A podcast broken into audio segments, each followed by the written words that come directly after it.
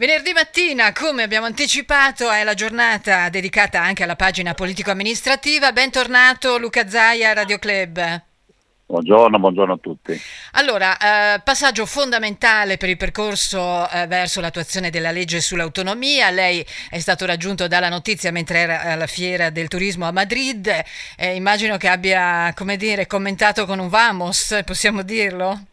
Ma no, guarda, è una bella notizia, adesso abbiamo il secondo passaggio alla Camera, dopodiché è legge. Immagino che passerà anche alla Camera, perché la maggioranza è la stessa, il governo non sarà cambiato e quindi nel di qualche mese dovrebbe passare anche alla Camera.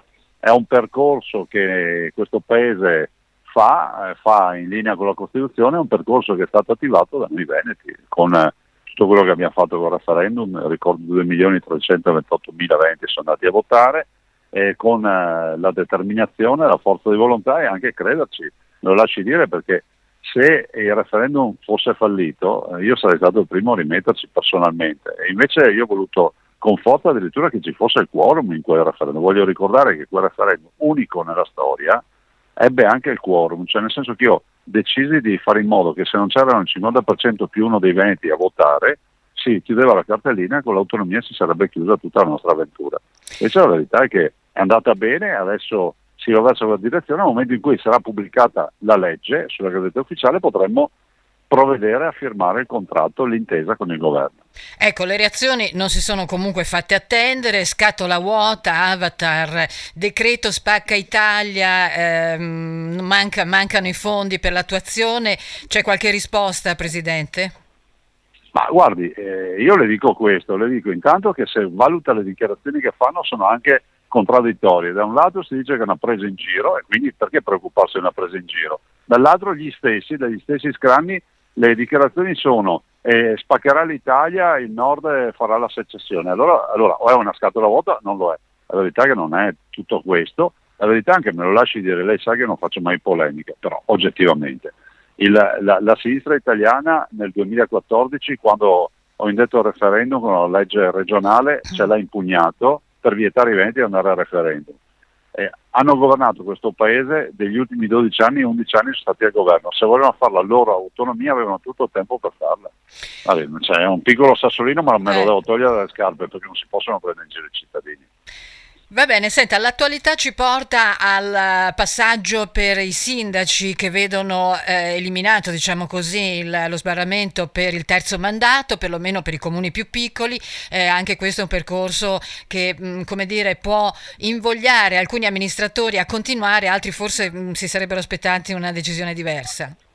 Guardi, io non seguo questi lavori, non le so dire. Comunque si va avanti nella direzione. Io spero che si riconosca che i cittadini siano gli unici attori nel scegliere la propria cassa dirigente. Il blocco dei mandati oggi di governatori e sindaci va invece nella direzione di fare in modo che la politica scelga i, i rappresentanti, perché nel momento in cui tu vieti a un cittadino di eleggere il proprio sindaco, vuol dire che si va in una direzione diametralmente opposta. Bene, io ho aperto con una battuta, un sorriso da Madrid perché abbiamo visto ancora il comparto turistico eh, veneto presentarsi con il suo aspetto migliore. See you in 2026, questo è il climb della regione, anche in Spagna. Come è andata?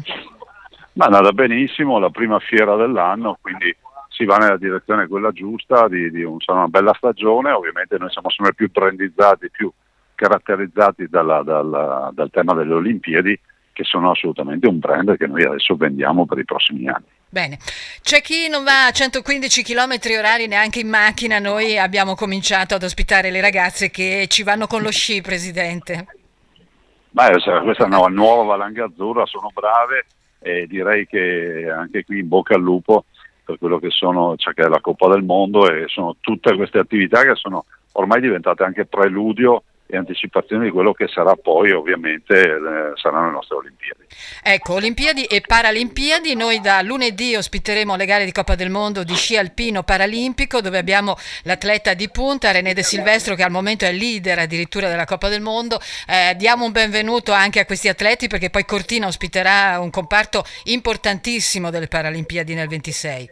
Ma mi lasci dire che sono dei veri atleti e fra l'altro una preparazione fisica da paura e quindi veramente un in bocca al lupo anche per tutto quello che è l'attività paralimpica che è una componente fondamentale di questo sport. Benissimo, io la ringrazio Presidente, le auguro buon lavoro e alla prossima settimana.